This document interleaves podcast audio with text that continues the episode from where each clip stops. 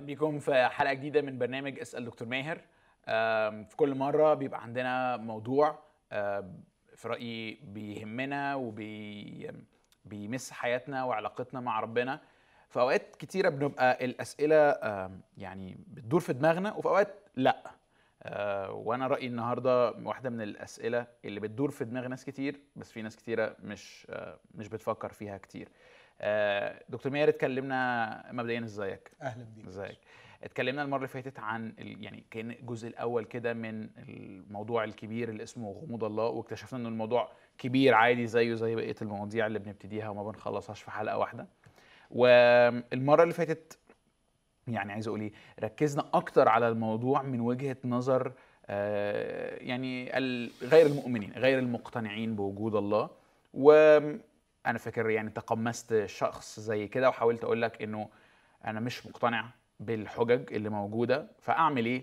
وحضرتك ابتديت تكلمني شوية عن آه، يعني وعي بنفسي وبذاتي وهكذا.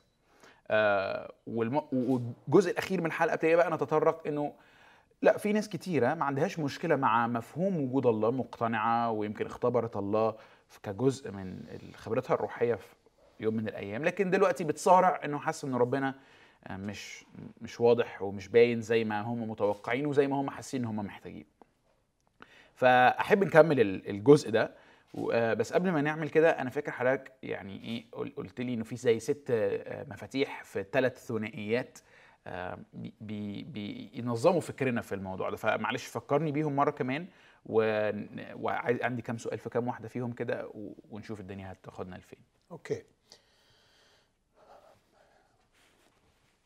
يعني آه، عايز أقول في البداية إنه أنا في من من مطلع حياتي وأنا طفل وأنا أصارع مع غموض الله. آه، أسمع عنه كتير من العيلة آه، لكن مش قادر كنت أشوفه شخصيا ليا زي ما أبويا وأمي شايفينه أو زي ما بيتكلموا عنه. وبعدين لما كبرت وبدأت أقرأ ما كانتش القراءات اللي بقراها عن الله بتشفي غليلي يعني أو تخلي الله واضح وظاهر. وبعدين دخلت في علاقة مع الله وكبرت وعرفته واختبرته بشكل رائع في حياتي آه، لكن ما زلت أصارع مع غموض الله في جوانب تانية. فاستعراضي للرحلة الطويلة من طفولتي لغاية النهارده في قضية غموض الله قدرت إلى حد ما طبعا مستحيل هحلها ولا أعرف أحلها ولا غرض الطرح بتاعي إنه تعالوا أنا عندي إجابة هتحل مشكلة غموض الله اطلاقا يعني عمري ما خطر على بالي كده. لكن على الأقل الرحلة الطويلة لما بستعرضها سواء وأنا طفل أو أنا كبير وأنا بعيد عن ربنا أو لما قربت قدرت أحط إيدي على المفاتيح الستة دول قدرت أحط قدرت أقسم القضية شوية. فاكتشفت أو عرفت وتيقنت أن هناك هناك غموض إلهي مزعوم بيدعيه البعض وهناك غموض إلهي حقيقي. فمش كل اللي بيقول ربنا غامض ومختفي وصامت وبعيد وعشان كده أنا ما بؤمنش بوجوده أنا بشتري منه بسهولة ما أقدرش. بحس إنه لأ آه، هناك أدلة آه، يمكن ما ما تحسمش القضية 100% لكن ما تقدرش تتجاهلها لو انت بتفكر بطريقة موضوعية. آه يعني الأدلة اللي هي الحجج دي الحجج على وجود الله. آه يعني لا تقطع الشك باليقين لكنها تجعل الإيمان بالله آه، شيئا معقولا. معقول. أوكي. بالظبط يعني يقال في الفلسفة epistemologically permissible. يعني اللي هو إيه؟ آه. يعني يعني من الناحية المعرفية لو هتفكر بس بعقلك معرفيا يجوز. يقبل. مم. مش أمر يعني مش إيمان مش مجرد إيمان أعمى مش وخلاص. أعمى. okay. ولا الناس دي عبايط يعني وهو خلاص no ال- الحجج مصاغة بطريقة كافية أن تقبل لو كنت تريد أن تقبل. okay. okay. ومش كافية لو لا تريد؟ لا. دي دي نقطة مهمة ممكن ترجع لي فيها بعد ما شوية. أخلص الستة بس دي نقطة مهمة okay، أوي. okay. ليست كافية لو كنت لا تريد لأنه أحب أميز بين دور الإرادة والعقل طيب في حياة الإنسان نرجع لها نرجع لها. كمان شوية آه، فاكتشفت أقدر أقول وتيقنت أن هناك غموض إلهي مزعوم لكنه غير حقيقي لكن في غموض إلهي حقيقي يصارع معه حتى رجال الله العظماء سواء في الكتاب المقدس أو في التاريخ آه، وشفنا مذكرات بعض رجال الله العظماء على مر التاريخ بيكتبوا آه، مذكراتهم بيشتكوا من فترات آه، فيها غموض إلهي حقيقي وفي مزامير كتيرة يعني بالظبط. لما تتنساني كل النسيان بالظبط. ولما تتحجب وجهك عني وهكذا. ففي غموض إلهي حقيقي شرعين تانيين قريبين من بعض إن في غموض إلهي ربنا ما كانش عايزه ولا قصده ولا حبه لكنه حدث بسبب دخول الخطية. فالخطية خلتنا إحنا نختبئ. ولما اختبأنا إحنا بقي في ستار من الظلام يحجبنا عن الله الله لا يريد هذا الستار. وعندما يرفع هذا الستار بنقدر نشوف الله. okay. و- وده اللي كشف بيكشف بعملية الخلاص. فمثلا الرسول بولس يقول ناظرين مجد الرب بوجه مكشوف. آه نتغير إلى تلك الصورة عينها فالخطية بدخول الخطية أو أو أو the fall السقوط اللي حدث الكبير في تكوين ثلاثة جعل هناك غموض الهي جعل الله غامضا لكن هذا لم يكن مقصودا لكن في غموض إلهي تاني غير مقصود. يعني عفوا مقصود. يعني الله هو اللي بيقصد وبيقصد إنه يكون غامض كفعل مش بسبب طبيعته المتجاوزة لينا مش بسبب طبيعته الروحية آه، مش بسبب إنه عميق وعظيم وعالي. لكن لا في طريق معاملاته الإلهية معنا يقصد أن يكون غامضا لتطوير شخصيات معينة هو يريد أن يطورها فيها. آه دي إحنا ما يعني عايز أقول إيه ما اتكلمناش عليها قوي okay. لسه. يعني دي أحب ن- ناخد فيها وقت لانها بصراحة يعني أول يعني إيه يعني خضة كده لما حد تقول لي إن الله ساعات بيقصد أن يختبئ أحسها قاسية منه يعني. إحنا يعني عارف إحنا إحنا في عرضه يعني. okay. مظبوط. وهنا على فكرة في عرضه مش معنى إنه بيختبئ إنه يوقف أعمال عنايته. يعني برضه خد بالك من دي. يعني من الممكن أن يكون غامضا وغير مكشوفا وفي نفس الوقت ما يحرمكش يوم واحد من أعمال عنايته واعتنائه بيك. okay. okay. هنجيلها. وفي أدلة كتابية على كده برضه. قصص في الكتاب. آخر ثنائية سميتها ال- الغموض الإلهي الذي يمكن كشفه. يعني لما دانيال يصلي وربنا يكشف له لما يوسف يصلي وربنا يفسر له الأحلام ففي غموض إلهي يمكن كشفه. لما ال- ال- الرسول بولس يصلي من أجل المؤمنين أن تستنير عيون أذهانهم فتتجلى أمامهم الحقائق الروحية ويتجلى أمامهم الله نفسه. مستنيرة آه، عيون أذهانكم في معرفته. يعني يعطيكم روح الحكمة والإعلان في معرفته فبيبقى فيه كشف لمعرفته. فده غموض يمكن إزالته بالجهاد الروحي. لكن في غموض تاني لا يمكن إزالته حتى بالجهاد الروحي لأنه لو أزيل قد يكون مؤذيا للشخص نفسه. أوكي. فلسبب أخلاقي أو لسبب يعني روحي معين الله يحرص على الشخص فما ما- يكشفش هذا الغموض. فيبقى الستة ببساطة واحد مزعوم واحد حقيقي واحد غير مقصود واحد مقصود واحد يمكن كشفه وواحد لا يمكن كشفه. حلو قوي حلو قوي يعني يعني أظن يعني بداية بداية كويسة ننطلق منها.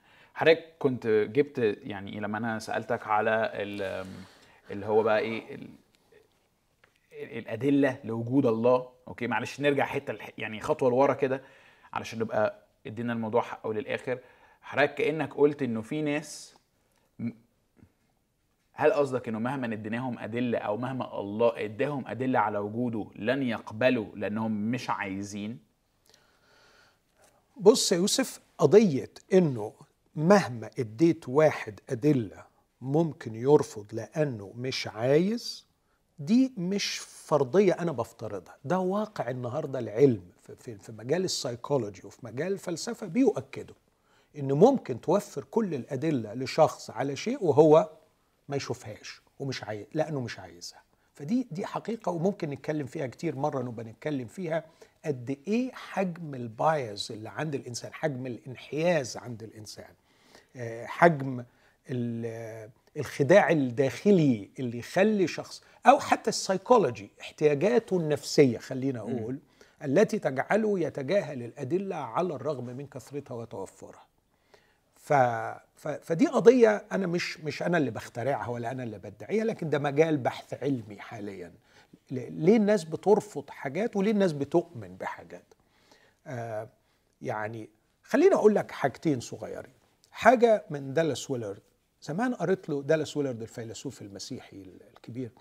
مرة قريت له زمان وقال إنه بالسقوط سقطت الإرادة ضحية للرغبة فأصبح ما يوجه الإرادة ليس الذهن أو ليس العقل لكن الرغبة والحقيقة الكلمة دي فلسفيا صحيحة جدا وأعتقد إن دالاس ويلرد كان متأثر بشوبنهاور في الحتة دي. إنه الرغبة هي السيد هي التي توجه الإرادة okay شوبنهاور ده فيلسوف ألماني, ألماني. أظن كده آه. آه. بس مت- ما كانش. مسيحي لا يعني لا ما ما كانش مسيحي آه. ومتشائم جدا و... أيوه. بس عنده قراءة دقيقة جدا للنفس الإنسانية آه، يعني يدخل في مجال السيكولوجي مع الفلسفة مش okay. بس فلسفة okay ف... فالإرادة توجهها الرغبة اللي أدركته من من حياتي ومن الكتاب المقدس ومن تعاملي وعندما تصبح الإرادة موجهة بالرغبة يصبح دور العقل خدام للاثنين يخدم عليهم طب معلش ميز لي كده ما بين الإرادة والرغبة آه. آه. الرغبة آه شوية بتتعامل مع احتياجاتك النفسية احتياجاتك الجسدية احتياجاتك بشكل عام okay سواء كانت الاحتياجات دي شرعية أو غير شرعية okay. سواء كانت مقبولة أخلاقيا أو غير مقبولة دي رغباتك ما ترغب فيه الإرادة هي القدرة أن تختار أن تفعل أو لا تفعل. okay. القدرة أن تقرر أي من ال- أي من الشوارع آه، من الشارعين سوف تسلك. آه فيعني تسدد الرغبة دي ولا ما تسددهاش. بالظبط. آه، أسمع لها ولا ما أسمع لهاش. okay. بالظبط. okay. الإرادة هي ال- هي اللي في الوش هي ال- المدير هي ال execute هو اللي بينفذ في الآخر. okay. آه، فالإرادة أصبحت خدامة للرغبة. بقت موجهة بالرغبة. التصميم الإلهي لا مش إنها تبقى موجهة بالرغبة تبقى موجهة بعقل يحكمه الحق. أوكي أوكي. عقل يحكمه الحق. okay. وعشان كده بولس لما اتكلم عن الناس دول اللي هم إرادتهم في السلوك موجهة برغباتهم قال حاجتين في غاية الروعة. قال لك الحاجة الأولانية إنهم يسلكون ببطل ذهنهم. فكأنه وقف وقف وقف. العقل خلاص. وقف أوكي. آه. فالذهن الباطل هو الذهن غير الفاعل غير النشط. لما الجامعة يقول باطل أباطيل باطل. باطل يعني خلاص تم إيقاف عمله. لكن كمان يقول بعديها إنه حصل لهم حاجة اسمها غلاظة قلوبهم. إنه الرغبة دي آه، بيحدث لها شيء من التكلس. فهي بتقول للإرادة هتيلي بتقول لها حاضر. اختياري لا اختيار ده عشان هيشبعني. فتجيب لها تجيب لها. بس الرغبة نفسها مصممة على إنها آه، يعني آه، ما تاخدش كتير وإلا تتكلس. فلما تتكلس تصبح في مشكلة إنها لا تشعر بالإشباع. وده السر أو تفسير الإدمانات. آه اللي هو فكرة ال tolerance زي ما. بتقول. إن أنت لما بتاخد حاجة آه يعني علشان تحس بنفس النشوة اللي اتسببت ب شوية قد كده محتاج تاخد شوية أكتر. أو okay. تقلب على نوع تاني. أيوه. okay. فعشان كده بتفسد حياة الإنسان. التصميم الإلهي كان أن الرغبات جميلة وموجودة ونافعة وتمتع وتبهج الحياة بس تحت مش هي السيد مش هي اللي توجه الإرادة. اللي يوجه الإرادة العقل الواعي الإنسان ككائن عاقل أخلاقي روحي حر autonomous يبحث عن ما هو خير ما هو صلاح ما هو حق عن الجمال. العقل الواعي المحكوم بالحق هو ده اللي يوجه الإرادة. وعلشان كده الإيمان المسيحي كتير المسيح يقول تعرفون الحق والحق يحرركم. أو فكرة تجديد الذهن اللي موجودة باكتر من طريقة. يعني. ولاحظ ال- النظرية اللي بيحطها المسيح دي اللي, اللي اختارتها جامعات كتيرة تعتبرها الشعار الحق يحرر. مم. إنه لما نقول اللي يحرر الإرادة أنت بتتكلم عن إرادة. فالعقل يحرر الإرادة من الرغبة. من الرغبة. أوكي. يطلقها حرة فبحيث إن اختياراتك تكون اختيارات سليمة. الشخص في انفصاله عن الله أسوأ حاجة حدثت في السقوط أنه الإنسان بانفصاله عن الله سقطت إرادته فريسة للرغبة وانفصلت إرادته عن أن تكون موجهة بالعقل الذي يحكمه الحق. لو تخيلنا التشبيه ده عقل ماسك في الحق يوجه الإرادة أو رغبة بتوجه الإرادة. أوكي. إذا كانت الإرادة موجهة بالرغبة يصبح العقل خدام للاتنين. وفي خدمته للاتنين يخدم عليهم يعني يبرر لهم الواقع بتاعهم بدل ما يبقى السيد اللي بيقول لا ده غلط وده صح يبقى شغلته بس إنه يخدم عليهم بإنه يبرر لهم. يبرر لهم بقى لا انت عندك حق في دي لا ما هو حصل كده لا ما هو ما حصل لو ما. كانوش عملوا كده ما كنتش انت اضطريت آه. مش عارف. يعني بيطلع له أعذار آه. تريحه في في الموقف اللي هو فيه بالظبط. بغض النظر هو صح ولا غلط بالظبط يعني لما تشوف مثلا في الأفلام بتاعت زمان لما تشوف في الواقع إزاي إنه إنه انه واحد يبرر لنفسه الخيانة الزوجية بس آه ما هو أصل الجوازة دي من الأصل اتفرضت عليا أيوة.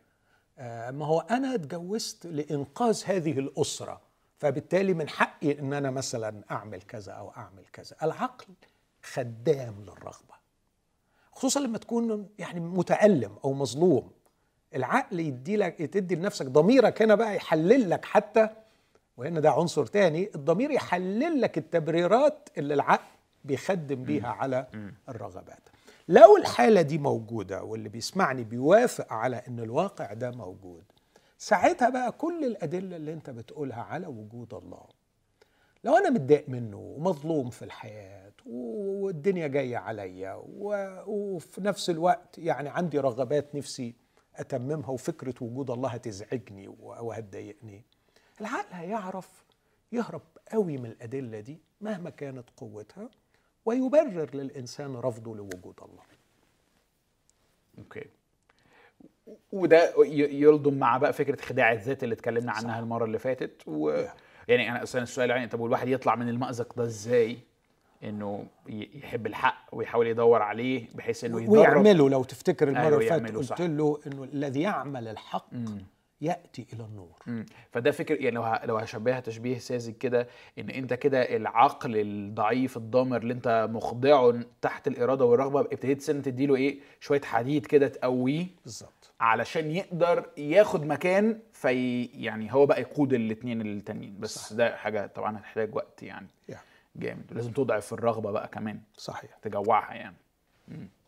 مش okay. يعني يعني خلينا نترك ال ال القسم ده الموضوع ده يعني أحب فعلا لما زي حضرتك قلت إن نرجع له تأثير السايكولوجي على ال آه اختيارات ال- ال- اللي بنسميها اختيارات عقلية قناعات. أو القناعات. okay. آه ن- نرجع لها مرة كمان. طيب آه، أنقل على الحتة ال ال ال ال ال كنت لفتت نظري وحضرتك بتتكلم عن اختباء الله المقصود. Yeah. okay يعني إن ربنا بيقصد ساعات علشان يعمل عشان يعلمنا شوية حاجات.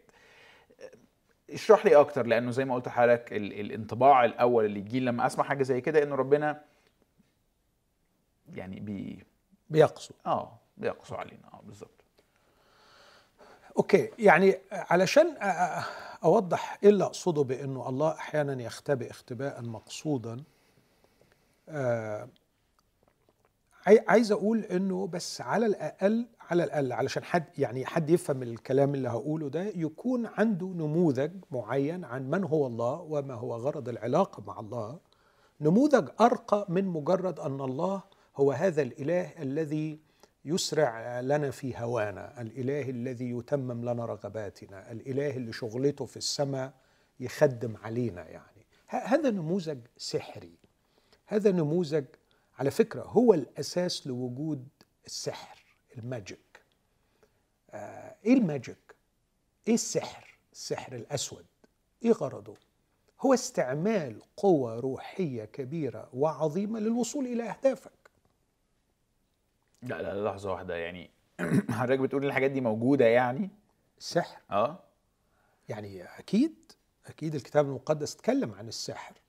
أنا في في حياتي لم ألتقي مباشرة بسحرة أتعرف عليهم وأفهم بيشتغلوا إزاي لكن اللي قريته في التاريخ واللي قريته في الكتاب المقدس إن في سحر والسحره التعريف العلمي بتاعهم أو الفكري هو أنهم يتواصلون مع كائنات روحية ضخمة كبيرة أقوى يحاولوا أن يستعملوها من أجل الوصول لأهداف معينة.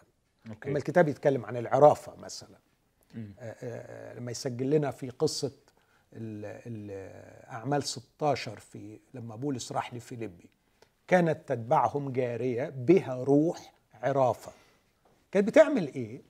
تكسب مواليها مبلغا كبيرا من المال لانها فعلا كانت بتعمل حاجة ما يقدرش البشر العاديين إنهم يعملوها. واحد ضاعت منه حاجة ومش عارف يلاقيها والحاجة دي ثمينة جدا واحد ضاعت منه شنطة فلوس ودي قصة حقيقية مثلا في المجتمع المصري أنا عارف فراح لحد بتاع عرافة وجابت له وجاب له الشنطة دي ومن ساعتها بطل يؤمن بالله لأنه شعر إنه في قوة روحية قوية تقدر تساعدك. الله نعم. أحيانا تصلي له ما يسألش فيك. آه أوكي. فالسحر الأسود هو أن تتواصل مع قوة روحية أقوى منك لكي ما تحقق لك أهدافك التي عجزت أنت عن تحقيقها.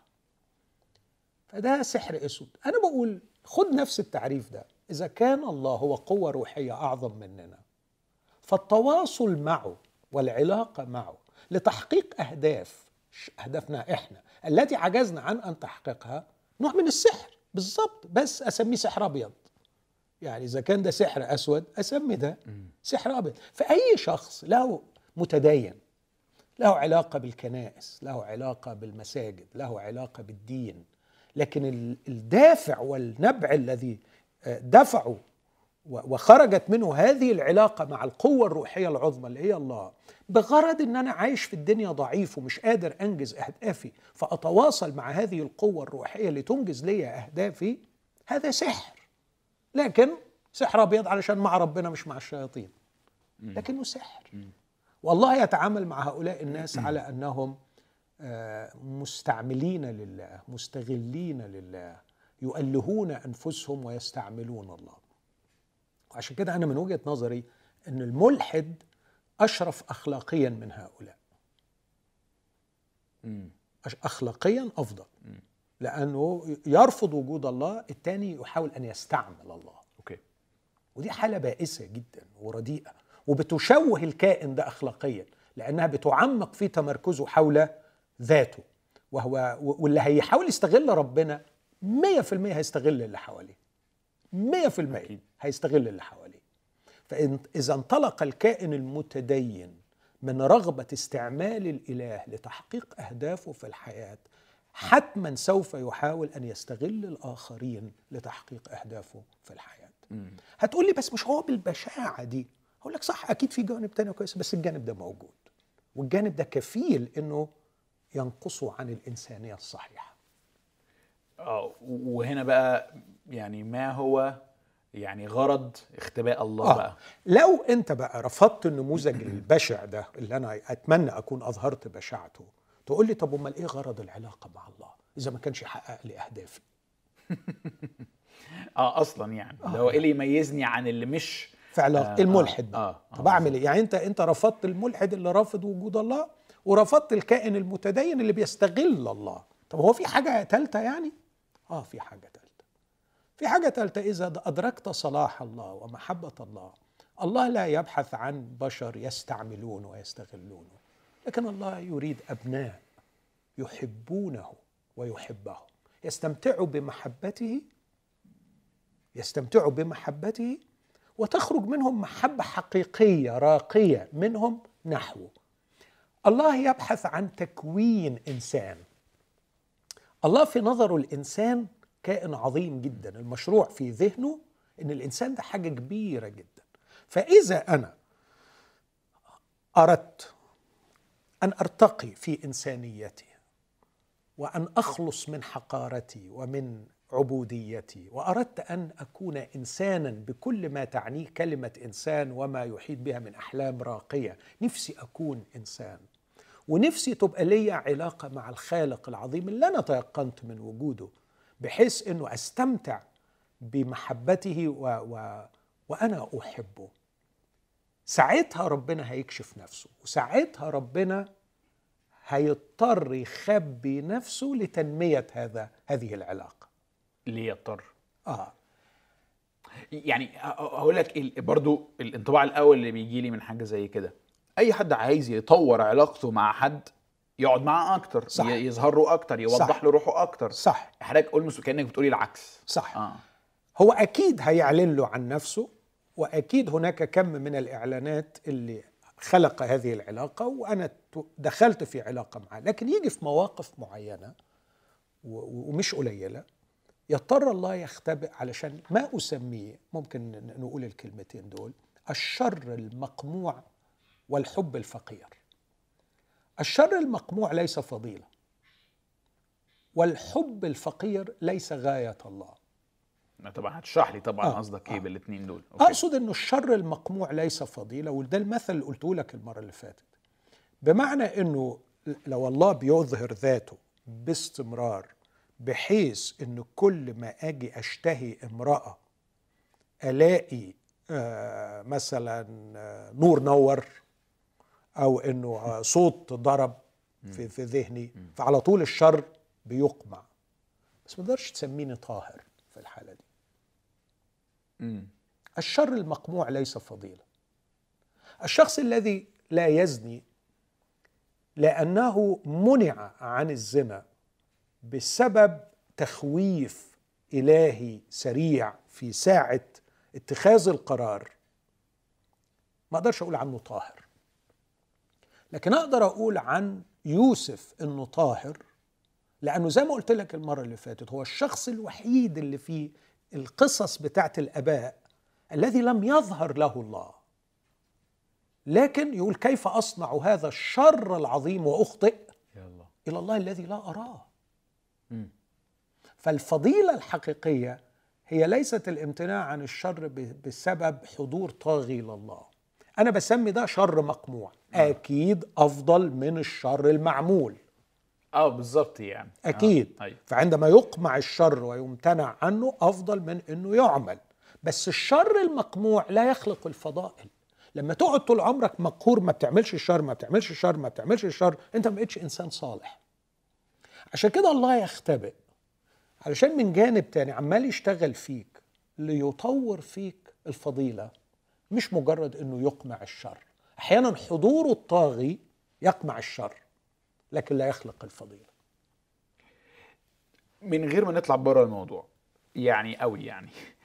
ممكن حد يسمح لك ويقول بس على فكرة الله بيستخدم طرق أخرى لاقماع الشر فينا أوكي؟ زي مثلا فكرة الجحيم مثلا أوكي؟ بالنسبة لناس كتيرة ده قامع للشر بغض النظر بقى هم فاكرهم صحيح ولا غير صحيح عنها. فبنفس المنطق يعني في الآخر يعني يعني فكر فيها كده. المرة اللي فاتت قلنا إنه لو أنا بعمل خطية الله مش هيظهر لي. طب إيه المشكلة إنه يساعدني بطرق كده يعني واضحة وسهلة؟ إنه يقمع شري فأبقى نوع الشخص اللي ينفع أبقى أسهل أتواصل معاه. هو بيعمل كده لكن بقدر محسوب بحيث إنه في النهاية ما يحولكش إلى كائن كائن لست بكائن فاضل لست بكائن صالح. أنت كل ما في الأمر إنك مقموع الشر فيك مقموع بسبب الخوف. هذا النوع من الكائنات التي تتبع الله ولا تعمل الشر بسبب الخوف وبسبب القمع ليست هي نوعية الكائنات التي يحب الله أن يدخل أن يدخلها في عائلته ويسكن معها وتعيش معه إلى أبد الابدين مش هي دي الكائنات.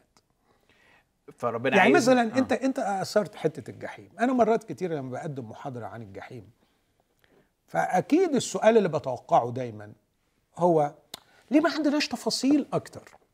ليه ربنا ما اداناش تفاصيل أكتر عن الجحيم والسماء؟ فردي بقول دايما لأن الله لم يقدم حالتين يرهب بها أو يرغب بها لإقامة علاقة معه. مم. الله يقدم نفسه. يقول لك أنا أستاهل ولا ما أستاهلش؟ أوكي. الله في الكتاب المقدس لا يقدم حالتين واحدة يرغب بيها وواحده يرهب بيها الله يقدم ذاته معلنا مكشوفا ويقول لك أتحب تحب تعاشرني؟ تحب تسكن معايا؟ تحب تدخل في علاقة معايا؟ وعشان كده ما اداش تفاصيل زيادة عن الجحيم بحيث إنك تترعب فتروح له. ولا ادالك تفاصيل كتير عن السماء فتقول يا حلوة السماء نفسي أروحها. الله يقدم نفسه وليس يقدم حالة. والذين آمنوا بالحالة أو اتبعوا الله لأجل الحالة سواء كانت الحالة الحلوة اللي هيروحوا لها أو الحالة الوحشة اللي هيهربوا منها هذه هذا الإيمان زائف ولا يخلص أوكي ف فخليني أرجع تاني أقول إنه الرقي ليس أن تكون شخصا مقموع الشر لكن شخص تكون الفضيلة أوكي عشان كده الله بقدر أيوة. محسوب أيوة. يختفي علشان أنا لوحدي في جو من الغموض الإلهي يبقى قدامي التحدي. طب الله ما ظهرش. أعمل الشر ولا ما أعملوش؟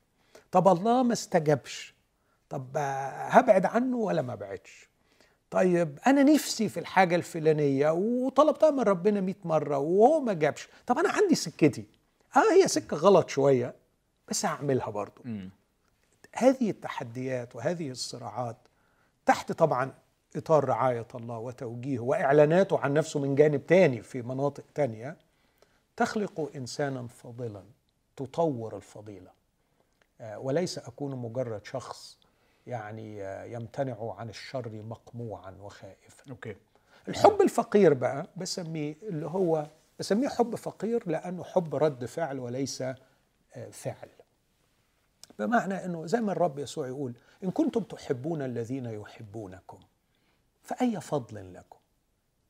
طب يا رب يعني كتر خيرهم. الناس بيحبوا. والحقيقة ناس محترمين بيحب اللي بيحبوا مم. يعني عارف زمان نسالم من يسالمنا ونعادي من يعادينا. و- فأنا أنا حبيت واحد بيحبني. إيه الغلط في كده. أقول ما بيقولش إن ده غلط. بس اي فضل. فين ال فين الإكسلنسي؟ فين التميز؟ فين الرقي في هذا؟ طب أنت عايزنا نعمل إيه يعني؟ عايز إنك تكون كائن محب شبه أبيك السماوي الذي يبدأ بالحب ويفيض بالحب وهو الانيشيتيف هو اللي بيخرج الحب نحو الآخر مش مجرد إنه قاعد إذا اتحب يرد. هو أرقى من كده هو أجمل من كده. هذا يقتضي اختباء إلهي. وادي لك مثل. تخيل إن في واحد مثلا من خلال السوشيال ميديا تواصل مع واحدة وقال لها أنا يعني عايز أرتبط بيك. طب أنت مين يعني علشان ترتبط بيا؟ أنا حاصل على الشهادة العلمية الفلانية أنا أخلاقياتي كذا أنا أنا كذا أنا كذا. أنا عندي خبرات في كده وأنا شفت صورتك وأنا يعني وقعد يتواصل معاها يتواصل معاها وهي مترددة شوية بعد تواصل شهور. وبعدين كشف لها بقى عن شخصيته فطلع بيل جيتس. فهمت قصدي؟ بيل جيتس بكل الثروة بتاعته أعتقد إن ده هيبقى مؤثر على قرارها طبعا. شفت؟ قلت طبعا بقلب آه. أنت كده. طبعا. هذا الفارق في القبول لم تصنعه الشخصية لكن صنعته الثروة. أوكي. هذا الفارق في القبول لم تصنعه الشخصية لأن الشخصية كانت عمالة تتعرف عليها ليها ست شهور. أيوه. لكن ومترددة. ومترددة. آه. فاللي عمل الفرق ما بين التردد والقبول ليس الشخصية ليس جمال الشخصية ليس صلاح الشخصية ليس ذكاء الشخصية لكن الثروة. أنا بقول إن هذا الفارق الذي صنعته الثروة زائف. أوكي أوكي. الله إذا أغدق علينا في الحضور الإلهي والكشف الإلهي يصبح تعلقنا به وعلاقتنا به استجابة لعطائه واستجابة لثرائه واستجابة ل- لما يفعله وليس استجابة لشخصه. أوكي يا أنا أنا فاهم قصدك بس عندي يعني سؤال كده يعني عمال أفكر فيه. كأن حضرتك عم عايز تقول إنه مش كل الحب اللي محتاجين نحبه لله هو حب لرد كرد فعل. عايزين يعني إيه؟ نحب الله لذاته أوكي؟ والحب ده يبقى نابع مننا. overflowing زي ما حضرتك بتقول يعني فايض مننا كمبادرة مننا. بس بس كأن كأنك بتقول لي إيه؟ آه يعني أديك تشبيه تاني. أب بيحب ابنه ومع الوقت يعني إيه ابتدى يشوف إنه ابنه بي بي بي يعني بيعبر له بس عن محبته دي لما بيجيب له هدايا ولما مش عارف إيه. فقرر الأب إيه إنه؟ طب أنا بقى هبطل بقى أجيب هدايا. وكمان هبطل التعبير خالص و... واحتمال كمان أقلل وجودي مع الابن شوية علشان بقى يتعلم هو إيه يحبني لنفسي مش عشان الهدايا اللي بجيبها له حاسس يعني لأ يعني لو أنا شفت أب بيعمل كده أقول له غلط أنت تقول له غلط أنا مش هقول. آه آه، يعني أنا بشوف يعني sorry حاسس حاسس انت انت بتتقل على ابنك يعني عارف ال trade آه، ما هو آه. طبيعته بإدراكه والفرق اللي ما بينك وما بينه ده خلى بطبع الأحوال إن أنت دايما اللي هتبقى المبادر وهو دايما اللي هيبقى عنده رد الفعل. لما هو بقى يبقى أب في يوم من الأيام يبقى هو بقى يتعلم يبادر وي- ويشعر بنفس ال- الوجع سنة اللي أنت حاسين فا- فاهم قصدي؟ أوكي. آه. أنا هفت... هكمل معاك في المثل اللي أنت قلته ده وأقول إنه ممكن الأب ده لو أنا حللته ألاقي حالة من اتنين. ألاقي إن الأب ده آه، كرامته وجعته وحس بالغضب لأنه الولد مش بيحبه ومش بيدور عليه فعمل كده. دي حالة ممكن تبقى موجودة. الحالة الثانية إن هذا الأب رأى إنه بيرتكب جريمة في حق ابنه. إن الولد شخصيته مش بتتطور اخلاقيا. إن الولد قاعد مجرد كائن ريسيفنج بيمص بس بياخد. وما بيفهمش الحب في حياته على الا إلا على أنه أخذ. والأب بخبرته وذكائه وحكمته. رأى إن ده هيؤثر تأثير مدمر على شخصية الولد في تعاملاته لما يتجوز وفي تعاملاته في العمل وفي تعاملاته في الكنيسة في علاقاته. فقرر إنه يعمل خطة محكومة حكيمة ممنهجة استراتيجية إنه يمنع بالتدريج ويمنع بحكمة معينة لتطوير شخصية الولد ده. فالأب هنا ليس منطلق اطلاقا من وجع شخصي وحرصه على نفسه وإنه الواد ما ردش عليا مش مقموص يعني. مش مقموص. آه. أوكي أوكي. آه، لو أنا قلت لك بقى اي من الشخصيتين تطبقها على الله؟ تاخد النوع الأول المقموص والغضبان واللي زعلان ونفسه يعني آه، نقحت عليه لأن الولد ما عبرش؟ ولا الشخصية الثانية أنهي تطبقه على الله أكتر؟ الشخصية التانية أكيد. بس ساعات برضو يعني في فرق. هنا بقى نرجع لإيه؟ ما هي مظاهر الاختباء. هل مظاهر الاختباء هي مجرد تقليل لمثلا بعض البركات المادية تقليل لصوت إرشادي في مواقف معينة ولا هو تقليل للحضور نفسه وللبريزنس نفسه اللي أنا عايزه واللي بدور عليه ف- ف- فأفهم إنه يعني حضرتك بتقول إن هي خطة حكيمة ويعني متقنة علشان يكون فيا الفضيلة دي. بس أنا سع... أنا من وجهة نظري أنا بقى كواحد بدور على الله ومشتاق عليه و... ومش حاسس بيه. لا حاسسها ولا متقنة ولا حاجة يعني sorry يعني. حاسس حاسس زيادة. فينك يا رب؟ تعبت من كتر ما أنت مش موجود. وهل ده مش كافي إنك تظهر؟ يعني هل ال- الصرخة دي مش كافية إن هو يظهر حضوره؟ ما خلاص تعل... اتعلمت وبحبك وعايزك. بس فين بقى. سوري يعني أنا لا، لا، لا. حمقت يعني بس لا. هو ده ال... ال... يعني خليني أقول إنه آه، مرات كتيرة قوي بيكونوا ال- المؤمنين وده شفته كتير قوي آه، يجي يحكي لي مأساة هو عايشها مثلا لمدة سنة في صراعه مع قضية معينة وعمال يصرخ لربنا وربنا مش سائل. فدايما يقول لي وما تقوليش يعني بعد ما يشرح لي وم- وما تقوليش إن ربنا قصده يكبرك. أنا لا بكبر ولا بتهبل أنا بتدهور وحالتي صعبة. فأوعى تقول لي ده تشكيل إلهي وربنا عايز يكبرك. ما تقوليش الكلام ده. أنا النهارده في نقطة غير خالص من سنة من ساعة ما بدأت القضية. الناس بتحس إن هي أنا اتملت أسوأ. بالمرارة واتملت بال يعني. عايزه إيه مشاعر سلبية ناحية الله مش جوع أكتر أو صح نضج أو كده. صح. الغريب جدا بقى يوسف لأنه ربنا بيبقى كارمني ببقى عارف الناس دول وقاريهم كويس قوي فبضحك. وبقول له تتصور إن أنت فعلا مش فاهم نفسك؟ أنا شخصيا وأنا براقبك أنا شايفك كبرت قوي روحيا. فبيتخض يقول لي كبرت روحيا بعد الكلام العبيط اللي أنا قلته لك ده؟ بتقول لي كبرت روحيا؟ أقول آه كبرت روحيا. أنت غير خالص من سنة لما كنت دلوع في حياتك مع ربنا وعمرك ما اشتبكت مع الأسئلة العميقة في الحياة وعمرك ما صارعت مع اختباء الله. وانت كان تصورك عن الله انه آه، يعني بابا نويل الإله الجميل اللطيف اللي قاعد في السماء اللي بس نقول له يا بابا عايزين يجري يدينا. ده كان تصورك عن الله. تصورك عن الناس. كان في منتهى السطحية. ما كنتش حاسس بآلام الناس. ما كنتش حاسس بصراعات الناس. كنت عايش في برجك العاجي وفي أحلامك ومش بعيد يكون جواك قسمت الناس صنفين. ناس كويسين ربنا راضي عليهم وبيكرمهم زي ما عامل معايا والناس تانيين ربنا مش كارمهم لانهم وحشين ناس وحشة وعشان كده معكوكة في البلاوي بتاعتها.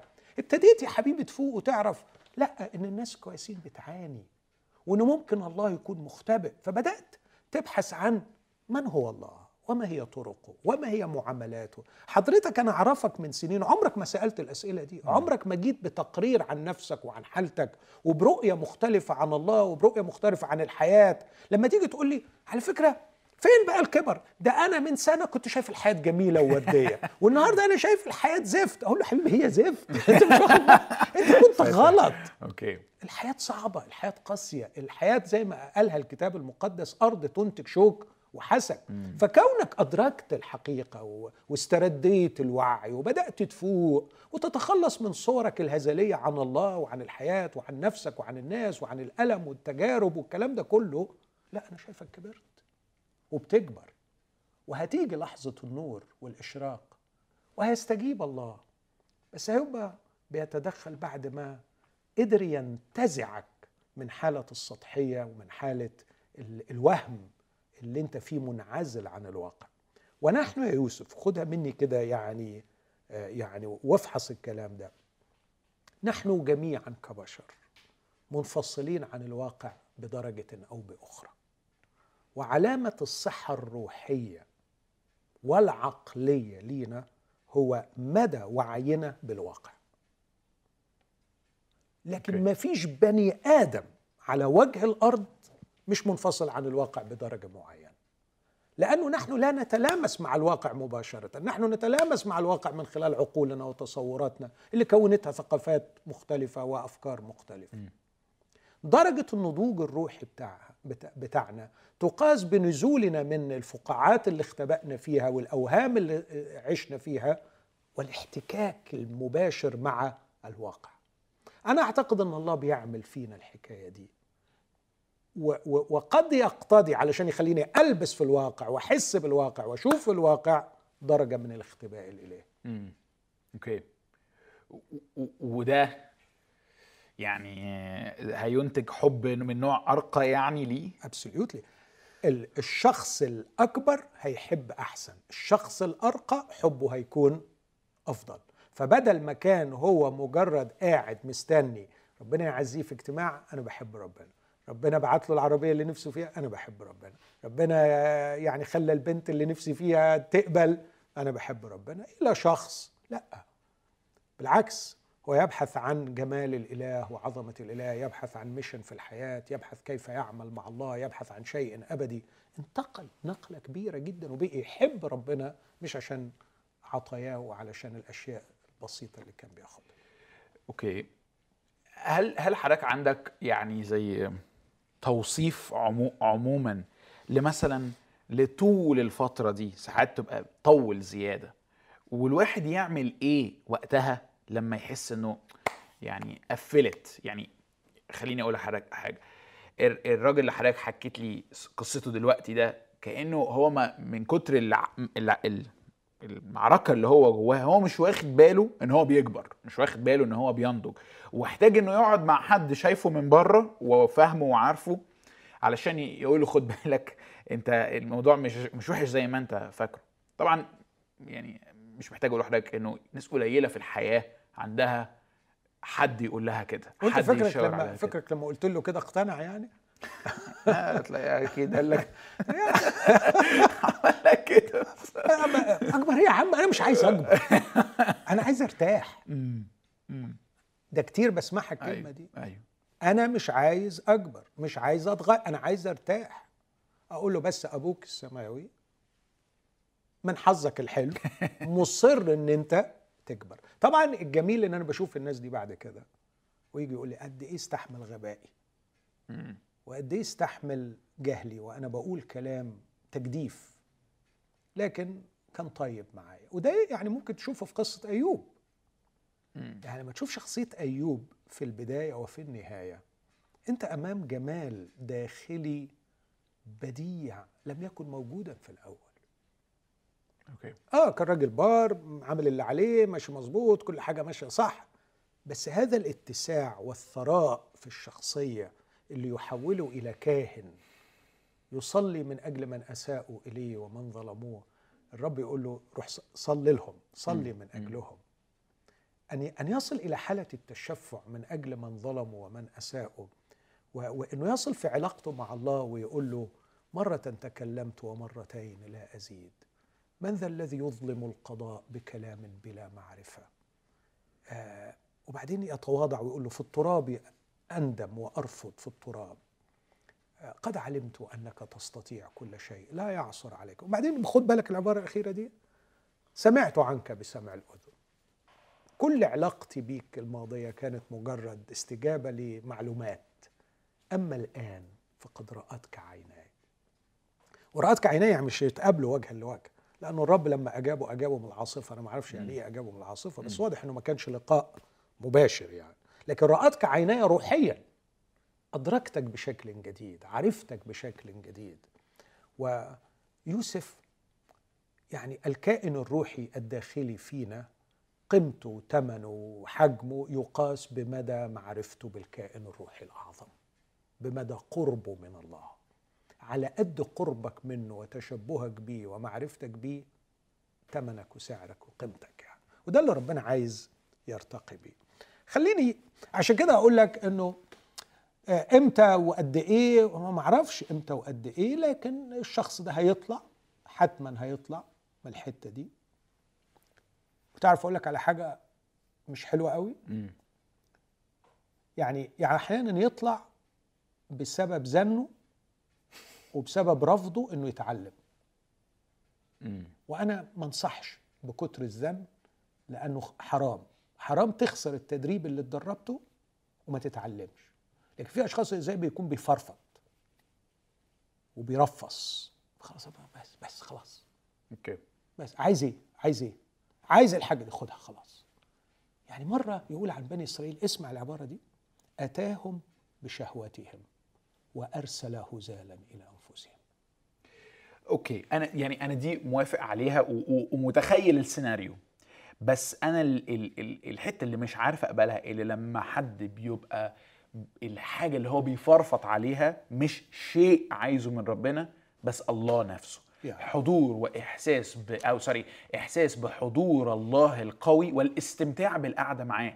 يعني أقول لحضرتك يعني حاجة حصلت معانا كنا في بندي كان وسيم بيدي محاضرة عن الملل. وزي الملل يعني حاجة بتساعدنا إن إحنا نكتشف معنى الحياة وهكذا.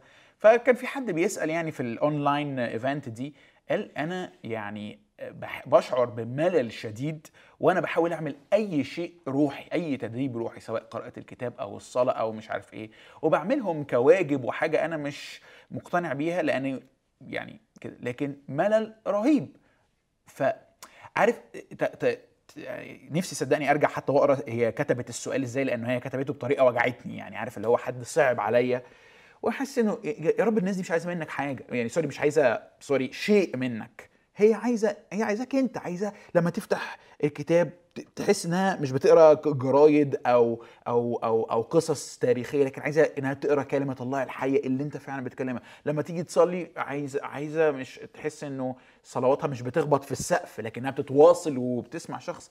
لكن ما اكدبش عليك فترات طويلة من هذا الجفاف تخلي الناس تبطل بقى. يعني طب خلاص هعمل إيه؟ مش قادر.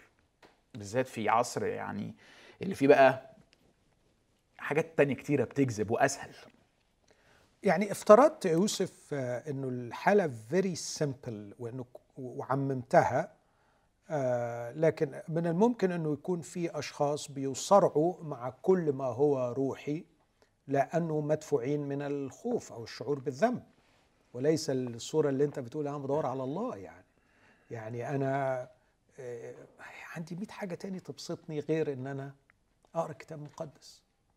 ف طب أنت ليه يا حبيبي عايز تقرأ كتاب مقدس؟ ما تقراش كتاب مقدس. يعني أنا بعملها أحيانا مع واحد. أنا أعمل إيه يعني؟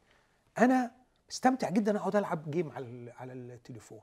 بس عمري ما بشعر بنفس المتعة وأنا بقرأ كتاب مقدس أعمل إيه؟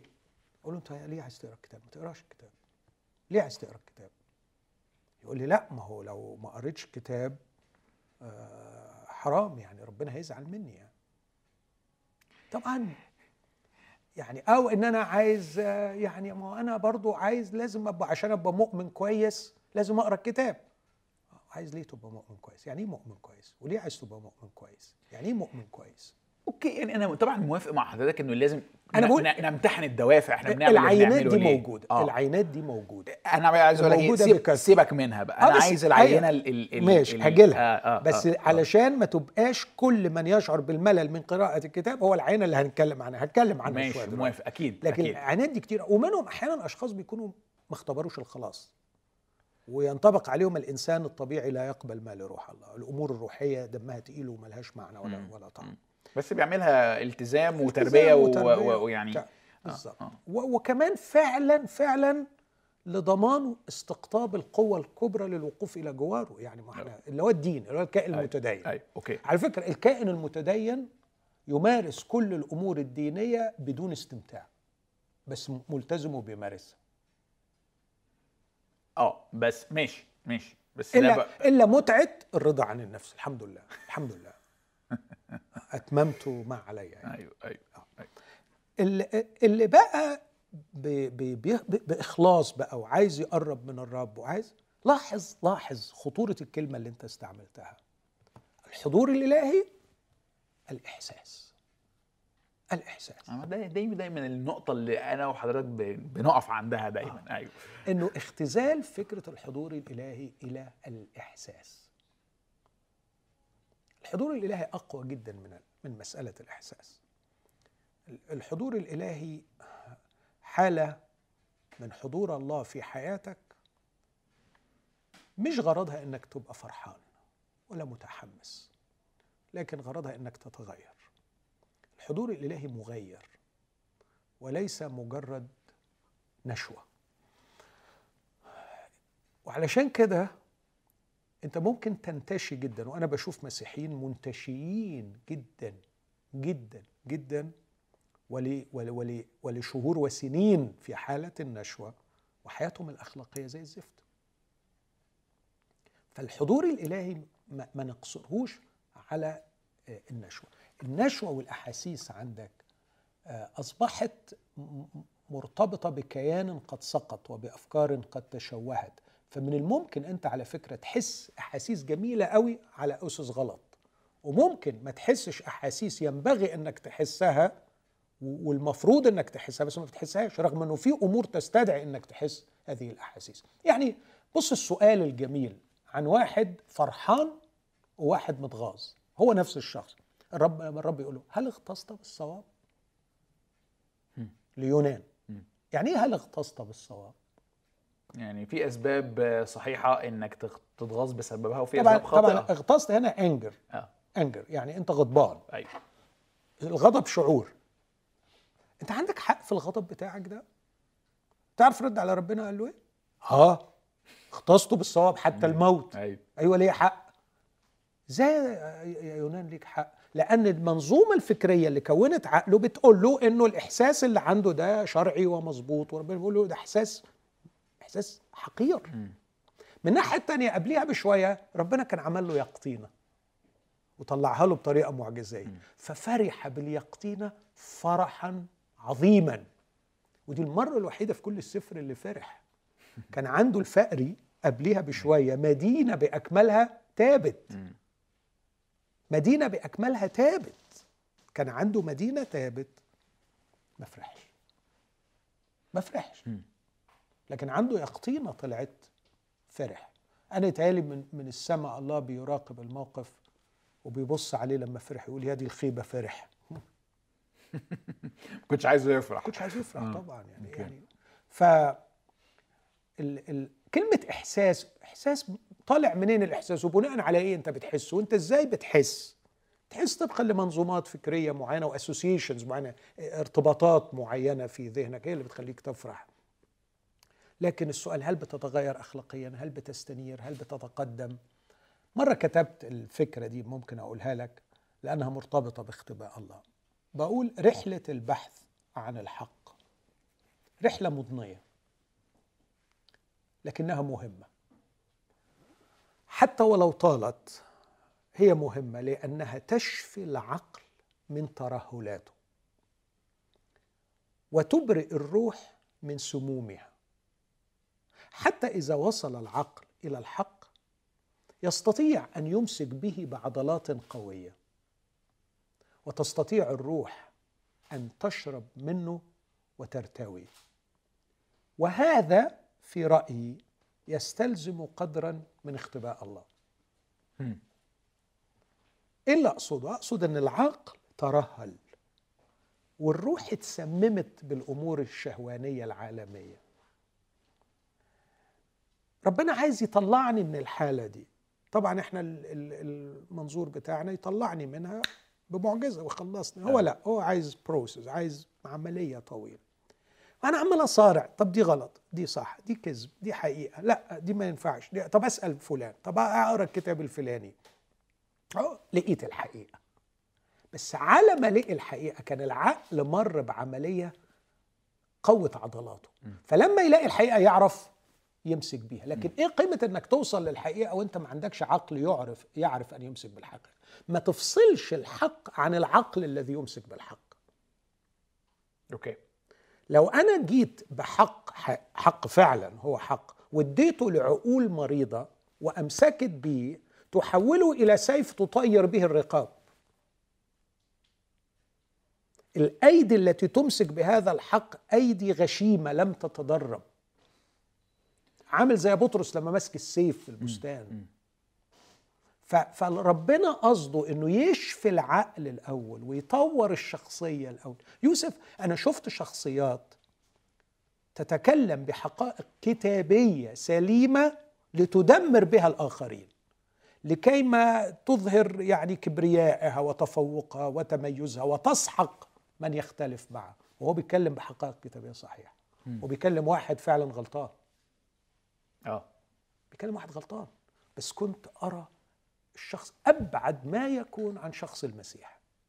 إيه الفارق هنا؟ الشخصية والعقل. شيء وممسك بحق. هي هو ده الغلط. يعني فالشخصية لم تشفى لم تتطور لكي تصل بالحق. وكمان بقى الروح بتشفى من السموم فيعرف يشرب من الحق ده ويرتوي. فلا يفسد الحق ولا الحق يفسده. يعني ما عنديش أي اعتراض على حضرتك بتقوله. وبالعكس أنا كمان يعني كنت يعني يعني أعرف ناس بسبب بعض ما اللي أنا هسميه دلوقتي بعض الاختبارات الروحية يشوفوا نفسهم في ليفل أعلى من بقية الناس. يعني يعني ممكن حتى يبقوا بيكلموا ناس أكبر وأحكم وعندهم تاريخ أكبر في الخدمة وكده بس أنت إيه كل ده ملوش لازمة لأن أنت مش على نفس الموجة الروحية اللي عندكش الأحاسيس اللي عندك. آه آه, آه. لكن لسه جوايا برضو حتة طب ما هو يا رب ما هو أنا برضو العاطفة جزء يا رب أنت خلقته جوايا. يعني مش تخلقه جوايا وتحط جوايا أو يعني تبقى عندنا أشواق معينة وتقولي لا بص أنا هتعامل فقط مع عقلك المترهل ومع آه لفترة. آه يعني لفترة. آه. لفترة. يعني يعني يضطر يضطر فعلا. زي بالظبط المدرب الشاطر. انت عندك العضلات الايدين قوية جدا فبتقدر تشيل. أيوه. فكل ما بتشيل تقل بيسقفوا لك في الجيم بيقول لك برافو برافو. فانت عايز البرافو دي. بيقول لك وحش. بس انت حوت. بس ها؟ أه؟ يقول لك يا وحش أو يا حوت. ما بيقولوش برافو. ما أعرفش أوكي. بس رجليك مترهلة وحالتها مرار. فالمدرب الحكيم عمال يقول إيه؟ ما تشتغلش على إيديك اشتغل على رجليك. ما تشتغلش على إيديك. بس لما بشتغل على رجليا. شكلي وحش وما أعرفش أعمل حاجة ولا حوحش ولا حوت بقى ولا حتى قرد. فما فيش حاجة. فأنا لا أنا عايز أرجع بسرعة تاني. شغل عيالي يعني عايز أرجع بسرعة للحاجة اللي تجيب لي المديح. لكن المدرب الشاطر يقول لك لا أنا عايز عايز عايز أوضبك عايز أخليك شخص كويس. ففكرة بس أنا العواطف جزء مني. أيوه يا حبيبي جزء منك. لكن ممكن العواطف دي تبقى جامحة زيادة. ممكن تبقى واخدة محل أكبر من حجمها. وكمان أنت مش بس عواطف أنت فيك حاجات تانية محتاجة تتنمى مين يعمل بقى الخلطة دي ويظبط الكلام ده؟ الإله الحكيم الوحيد مش أنا. أوكي. سؤالي بقى دلوقتي هو طيب ماذا أفعل في هذه الفترات؟ يعني آه، أول حاجة حضرتك أنا فاكر قلتها المرة اللي فاتت اتأكد انه مفيش في حياتك خطية آه، متعمدة ومتكررة ومستترة. يعني لو أنا أنا عارف حضرتك ما, ما, ما, ما يعني ما استخدمتش الثلاث ألفاظ دول بس يعني لما المرة اللي فاتت قلنا إنه لو في خطية ما تشتكي ما تيجي ما تجيش تشتكي بقى من الليلة المظلمة للروح. وبعدين أنا لما روحت بقى فكرت ما إحنا كلنا خطاة طول الوقت. بس أنا فكرت أكيد دكتور ماهر قصده الخطية إيه اللي أنا بعملها يعني بتكرار وبتعمد ومش بحاول أتعامل معاها أو أعترف بيها. أو صح؟ موافق معايا؟ موافق معاك. أضيف حتة صغيرة إنه أحيانا بعض المؤمنين يصنع تبريرا معينا لهذه الخطية يريح في التعامل معها للدرجة التي معها لا يعتبرها خطية. ودي حالة خطيرة شوية. يعني بيوصل إنه إيه غلط.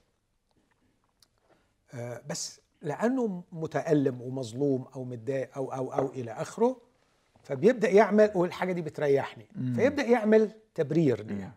مع الوقت مع الوقت ما بيبقاش في وجع ضمير من ناحيتها. آه. بس روح القدس يبقى حزين ويبقى في صمت وفي مفيش شركة مع الله ومفيش إحساس بحضور الله. وهو عمال يقول ليه ربنا آه. سايبني؟ أوكي. ولما نقول له طب في خطية؟ يقول لك لا مفيش خطية. okay. فدي حالة بتبقى خطيرة شوية وشفتها. okay. طيب آه هنفترض إنه إنه مفيش مفيش ده. آه ودلوقتي أنا في في برية روحية أو ليلة مظلمة وبحاول يعني كده أعمل إيه؟ يعني تنصحني بإيه؟ إديني كده ثلاث أربع حاجات آه أعملهم. أو أول حاجة ما تبنيش ثقتك في الله على الأحاسيس لأنه في الحالة دي هتيأس وهتتضايق وكل ما تحس إن صلاتك بتخبط في السقف أرجوك فكر نفسك إنه النهارده يعني أنت في مرحلة ليل ليل. ففي الليل مش مطلوب الأحاسيس. يعني يعني أنا اعتقادي الشخصي إن موسى وهو في القصر كان يختبر حجما من الأحاسيس الروحية أفضل جدا من اللي كان بيختبرها وهو في البرية بعد ما هرب من مصر. توافقني على دي؟ غالبا. ليه؟ لأنه الأحاسيس الروحية اللي كانت عنده خلته ياخد قرار رهيب. ما ينفعش إلا إنه يكون مدفوع بكم رهيب من الأحاسيس اللي بقى أحاسيس الحضور الإلهي والنهضة الروحية والبركة. فلما كبر أبى أن يدعى ابن ابنة فرعون مفضلا بالاحرى أن يذل مع شعب الله على أن يكون له تمتع وقتي بالخطية. إيه رأيك في حاجة فاخرة. فاخرة جدا. وخليته خد قرار إن هو يهرب. أيوه صح. يطلع من القصر ويضرب الراجل ويقتله والحماس بقى وموت الراجل وخد بعضه وراح البرية. أحاسيسه في البرية أكيد كارثية كآبة وشعور بالترك. واحد بيشتغل راعي غنم. بس من وجهة النظر بقى بتاعتنا النهارده لما نشوف الحكاية كلها لاحظ أحاسيسه الروحية وهو في القصر أفضل وأرقى جدا من أحاسيسه وهو في البرية. بس بمقاييس الله وضعه الروحي وقربه من مشيئة الله وإتمامها في البرية أقرب جدا من وهو في القصر. لأنه خلاصة البرية دي بقى حولته مش إلى شخص سعيد مش إلى شخص مبتهج بالحضور الإلهي إلى رجل حليم جدا. أكثر من جميع الناس الذين على وجه الأرض. تقول لي وفرحتي بالحلم؟ طب وأنا أعمل إيه بالحلم وعشت تعيس 40 سنة؟ أقول له لا لسه في 40 سنة تانيين. فيها إرسالية عظمى هي اللي هتخلي موسى موسى والإرسالية دي مستحيل تتم بدون الحلم. لكن النشوة الروحية والمشاعر الجياشة من ناحية الله كانت هتعرف هتعمل إيه؟ هتخليك تقتل بني إسرائيل كلهم زي ما قتلت الراجل. يعني كان عندك مشاعر جياشة. طلعت لقيت واحد معصلج معاك عملت فيه إيه؟ موت تخيل بقى بني موسى ده مع بني إسرائيل اللي يطلعوا الروح واللي في البرية غلبوا ربنا نفسه. يقول عنه عنه قدوس إسرائيل تعبوا ربنا. موسى لو ما كانش حليم جدا ما كانش يقدر يتمم الإرسالية بتاعته. فمعلش يعني احتمل في الفترة دي إنه يكون البناء الإلهي في شخصيتك آه، مش مرتبط بالمشاعر والفرح اللي أنت كنت آه، عايش فيه. وأنا شخصيا بقول إن ده بيبقى صعب. أنا عانيت من ده كتير. عانيت إني أستمر أعمل ما ينبغي أن أعمله وأنا لا أشعر. لا لكن لمجرد إني مقتنع إن ربنا عايزني أعمل. دي مش حالة سهلة ولا أنا يعني آه، بقسو على من يعيش فيها وأقول له ما فيهاش لا هي تقيلة وصعبة جدا بس هو هو ده آه، يعني خلق شخصية تشبه يسوع. اللي يجوا يقولوا له على فكرة أعز أصحابك وأحب أحبابك رأسه اتقطعت بقرار من واحدة رقاصة رقصت رقصة عجبت الملك قال لها عايزة إيه؟ قلت له اقطع لي رأس يوحنا. واتقطعت رأسه. وخدت راسه وقدمتها في الحفلة. يسوع جاله الخبر ده. كانت النتيجة إنه اكتئب. كتاب يقول طلب أن يمضي إلى موضع خلاء منفردا. حب يروح في حتة لوحده. لأنه تعبان. تعبان تعبان.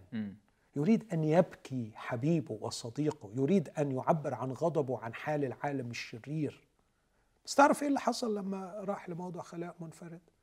تبعته آلاف. يريدون أن يأكلوا ويتعلموا ويشفوا. فقعد يوكل ويعلم ويشفي وهو من جوه مكسور. مكسور. م. وبعد ما خلص صرفهم طلع قعد على الجبل تسع ساعات من المساء لغاية الهزيع الرابع. أعتقد إنه كان بينوح ويفرغ كربه أمام الله. ف دي دي الشخصية الجميلة اللي إحنا بنطمح ان إحنا نوصل إليها إن نبقى عاطفيين جدا عاطفيين جدا زي يسوع بس resilient عندنا متانة قوية تجعلنا نؤدي الواجب مهما كانت حال مشاعرنا. okay. okay. حلو قوي إيه كمان؟ أعمل إيه تاني؟ تعمل إيه تاني؟ آه يعني أنا أعتقد إنه قلت ما تعولش كتير على الإحساس. استمر اعمل اللي انت بتعمله وما تعلقهوش بسبب غياب الاحساس. duty is duty الواجب هو الواجب. آه يعني دي حتة مهمة عايزك يعني آه. يعني هل لو هقول لك حاجة عارف ساعات لما الواحد يقرأ الكتاب ويلاقيه مش يعني الدنيا مش ماشية أو يجي يصلي يلاقي روحه بقى بيسرح ومش كده يزيد على الإحباط إحساس بالذنب. Yeah. إن أنا جوايا مشكلة. أنا ما أنا بقى إنسان مش روحي مش زي ال... الناس اللي لما بيفتحوا الكتاب بي كده ولما بيصلوا بيقعدوا بالساعات. فهي هي فيها برضو حتة حتة صعبة للناس اللي نفسها في أكتر بس مش عارفة يعني. أيوه يوسف بس كل ده مبني على فكرة سخيفة أنا غيظاني ودايما بتلف وترجع لها لأنه رابط إنه أنا لازم أحس. لازم أحس وما دام ما بحسش يبقى في حاجة غلط. لا بس يعني برضو تاني أنا مش عايز أقول okay أنا موافق معاك بس إن أنا يبقى عندي الالتزام إني ما أسرحش في الصلاة وإني أحس إن أنا لما بقرأ الكتاب بتعلم okay في أوقات كتيرة في البرية الروحية دي حتى دي مش عارف أعملها. آه. آه. مش عارف تعملها. هقول حاجة ممكن تخليك تعمل لكن على الأقل يكون عندك إصرار أن تستمر فيما تعمله. لا تعطي لنفسك أي مبرر للخطية ولا للإهمال الروحي ولا لإهمال وسائط النعمة ولا لإهمال الشركة مع المؤمنين لمجرد إنك مش حاسس. أنا بقول أوعى تعطي نفسك مبرر لأنك مش حاسس. استمر اعمل الحاجة دي. أكيد أكيد مش هتعملها بنفس الكفاءة اللي كنت بتعملها وأنت عندك الأحاسيس. م. بس أي إنجاز فيها وأنت ما عندكش الأحاسيس نمو روحي وتقدم روحي. أي إنجاز فيها وأنت ما عندكش الأحاسيس لا تتخيل ده قد إيه نمو روحي وقد إيه هيخليك أثبت أمام التجارب اللي إبليس هيجربك بيها في المستقبل. okay. أنا كنت أمتحن نفسي أحيانا بحاجة ما مش حاسس بحاجة خالص ومش فرحان وحزين وبقرا مش فاهم وبصلي مش أيوة حاسس. حتى ال... بينزل sorry يعني بينزل عليا ساعات غباء وأنا بقرأ الكتاب مش فاهم. مش فاهم حاجة. مش فاهم آه. ده أنا مرات مش فده بس- ملهاش علاقة بالإحساس يعني حتى عدم الفهم ده محبط جدا. صح. آه. ده أنا مرات بقى مش بس عدم فهم ما ببقاش فاهم وأقول والرب يسامحني يعني كان ينشأ عندي غيظ وغضب. إيه معنى الكلام ده؟ وإيه لازمته؟ امم يعني يبقى عندي غضب مم. أحيانا. امم طبعا نفس الأجزاء دي قريتها بعد كده ومع استنارة روحية. إيه العظمه دي أوكي. يعني. بس أنا فعلا ساعات أحس هو فعلا هو يعني الكلام ده مكتوب ليه هنا بالظبط. دلوقتي؟ أيوه. صح. رأيي إني أستمر.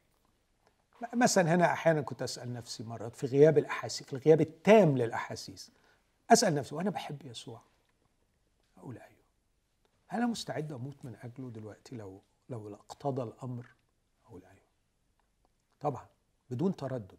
لو قدامي دلوقتي اختيار إني أعيش أو آه، أعيش وأنكر يسوع ولا أموت وما انكرش يسوع؟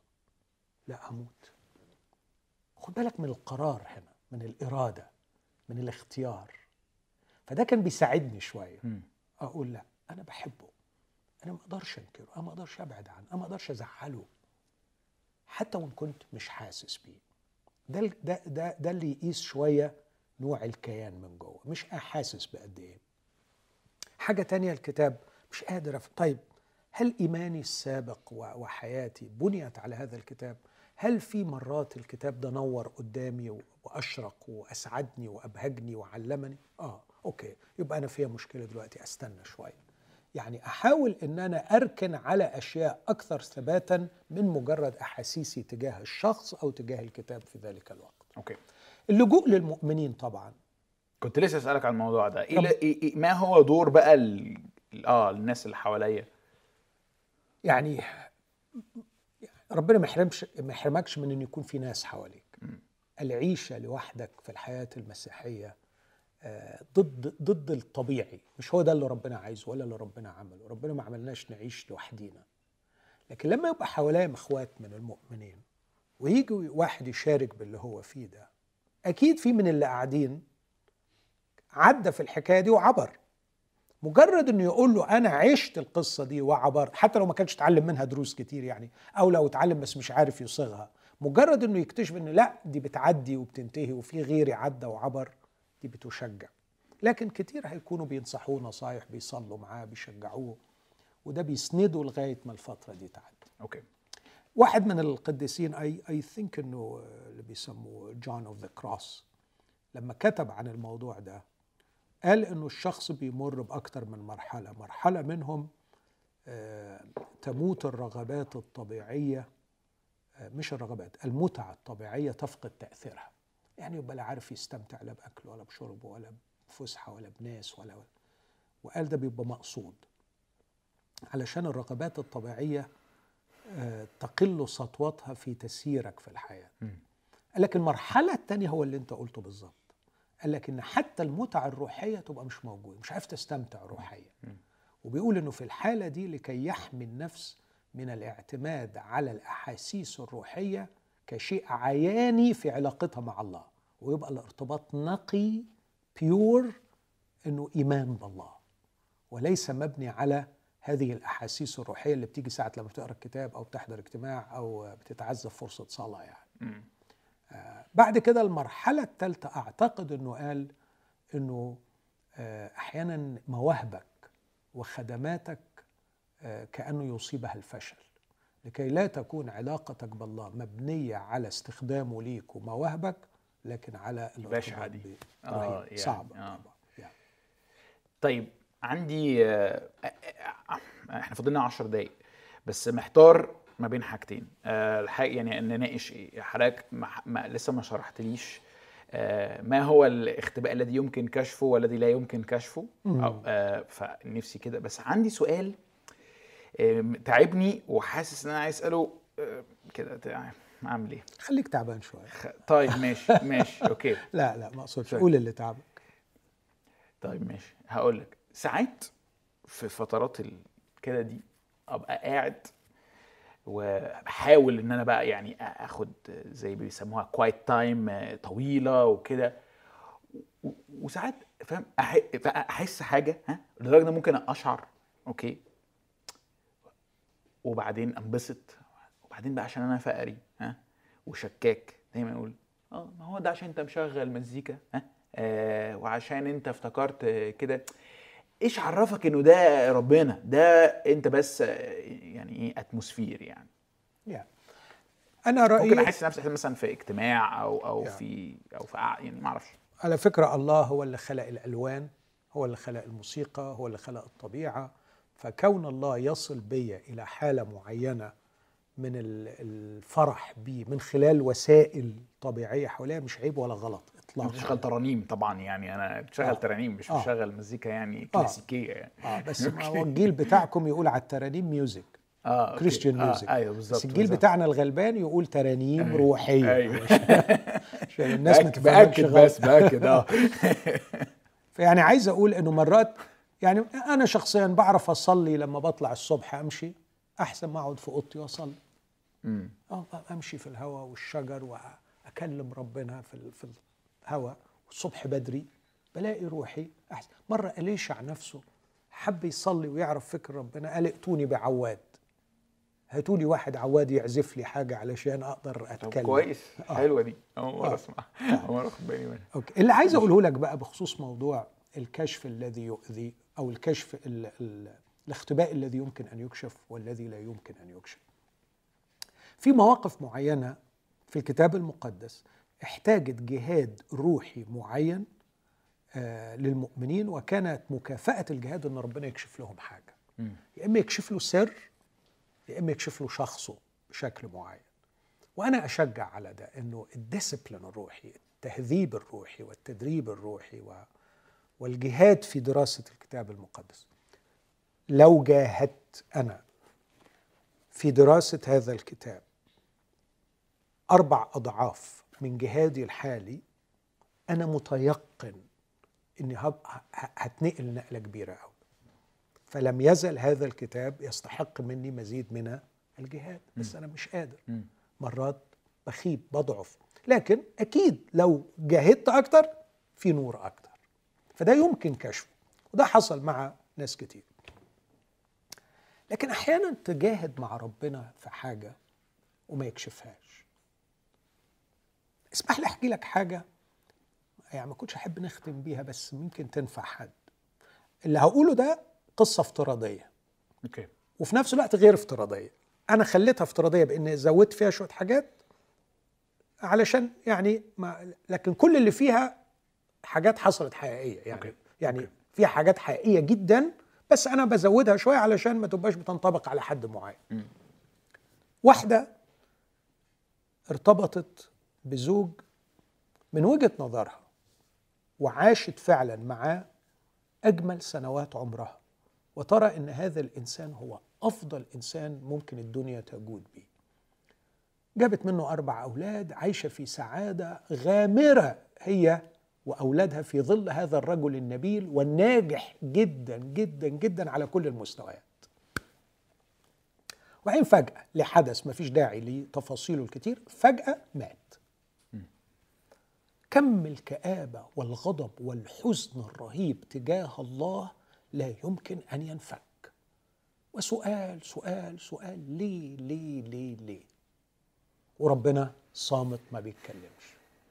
وكل المؤمنين اللي حواليها بدأوا يعثروا في الله إن أنت شايف حالتها طب رد عليها طب قول لها.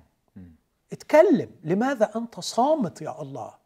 اديها أي جواب يريحها لماذا هذه الكارثة في حياة هذه الانسانه لفت السنين وهي في حالة الزن والغضب على الله وإذ فجأة تكتشف في الأوراق بتاعة هذا الشخص إنه كان بيخونها وكان على وشك أن يتركها هي والأولاد ويتزوج بامرأة أخرى متزوجة هياخدها من جوزها ويعيشوا مع بعض في حتة بعيد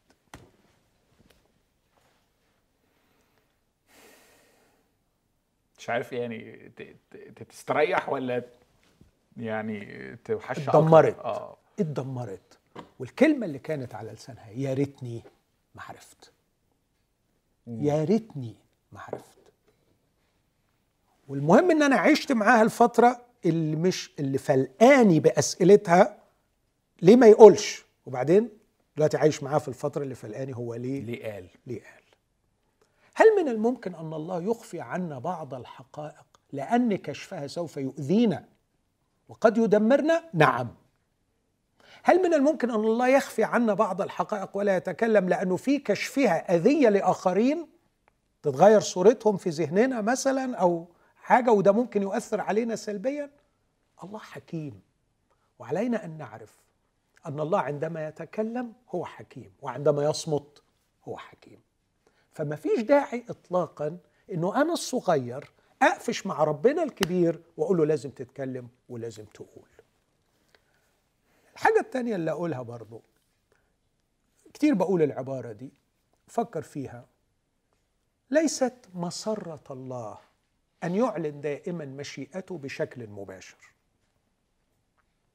فيخرج من خبائه لكن مسرة الله أن يطور لنا العقل القادر على اكتشاف مشيئته المعلنة. أوكي. فحتى إذا أدركنا المشيئة نستطيع أن نتممها. لأنه ما إحنا دايما بن- بنفترض أن مشيئة الله مش معلنة. أيوه. لو يعلنها ونعملها. آه. لكن الحقيقة مرات كتيرة بتبقى مشيئة الله معلنة لكن عندنا مشكلتين. عندنا مشكلة مش عارفين نميزها. ونختارها من الاختيارات المختلفة. مم. وكمان عندنا مشكلة تاني إنه حتى لو اتحطينا فيها غصب عننا ما نعرفش نتممها أوكي والعائق في الحالتين إنك لا عارف تميزها ولا إذا اتفرضت عليك هتعملها إنه العقل اللازم لمعرفتها ولإتمامها مش موجود لا لا، يعني عايز أقول بقى اللي حضرتك اتكلمت عنه العقل والإرادة العقل المترهل اللي مش عارف يميزها والإرادة اللي بالظبط. خاضعه للرغبة بالظبط. اللي عارفاها بس مش قادرة تعملها يعني آه يعني.